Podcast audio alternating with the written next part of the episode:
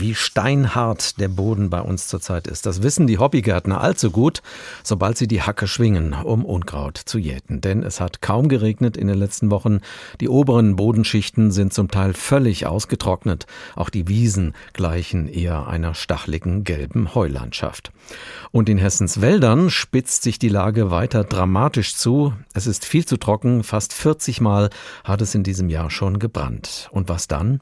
Wie schafft man es, dass da irgendwann wieder Bäume wachsen? Darüber habe ich vor der Sendung mit Christoph von Eisenhardt-Rothe gesprochen.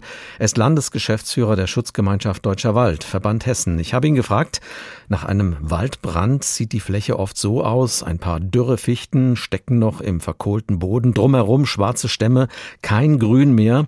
Auf so einer verbrannten Fläche, da wächst doch kein Baum mehr, oder?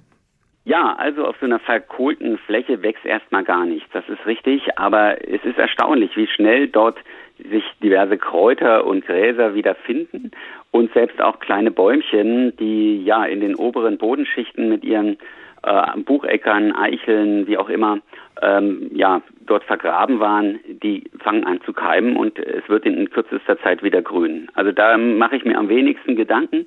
Es ist mehr so die Häufigkeit der Waldbrände die für uns ein ganz großes Problem darstellt.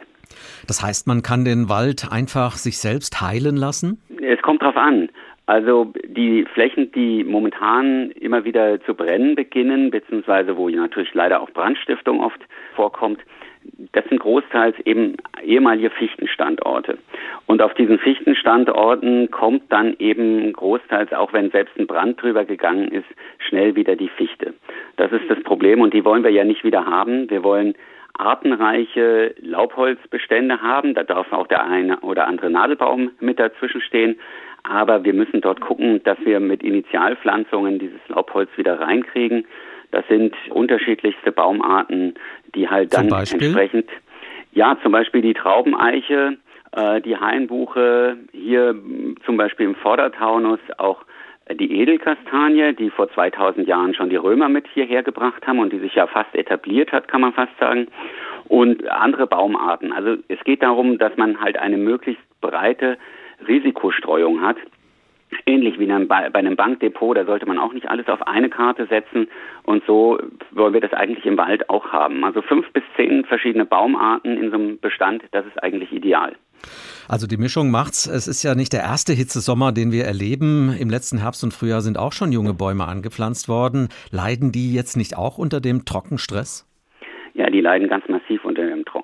Also man darf eigentlich gar nicht mit dem Förster äh, sprechen vor Ort, wie es denn aussieht mit den Pflanzungen.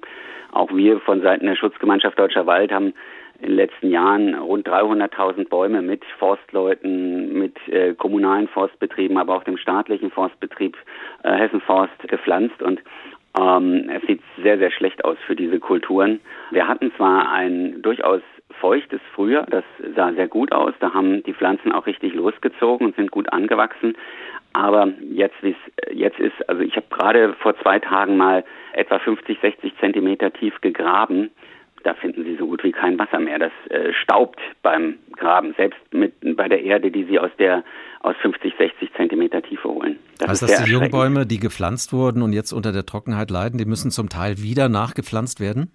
Ja, die müssen nachgepflanzt werden, damit wir eben möglichst schnell wieder dichte, zusammenhängende Waldbestände bekommen. Das ist so ein bisschen so eine Teufelstour. Also wenn man nicht den, den, die Flächen schnell wieder bewaldet bekommen, dann haben wir nicht nur das Problem, dass wir viel Brombeere, viel Gras bekommen, sondern es findet auch eine gewisse Aushagerung im Boden statt. Und je länger dieser diese Freiflächen dann nicht mit, mit Bäumen und Sträuchern bewachsen sind, umso schneller hagert eben dieser Boden auch aus und das ist dann so ein Automatismus, dass es dann schwieriger wird, dort junge Bäume auch wieder zu etablieren. Diese Wiederaufforstung und diese Nachpflanzungen, was glauben Sie, wie lange dauert es, bis wir einen einigermaßen klimastabilen Wald in Hessen haben werden? Naja, das ist einzig und alleine ausschlaggebend von der Witterung, muss man leider sagen. Also wir haben, Sie haben es eben ja auch schon gesagt, wir haben sechs Jahre, in sechs Jahren haben wir fünf Dürrejahre gehabt. Also seit 2018, wo ja die eigentlich die Katastrophe so richtig losging. Und ja, auch dieser Sommer ist wieder extremst trocken.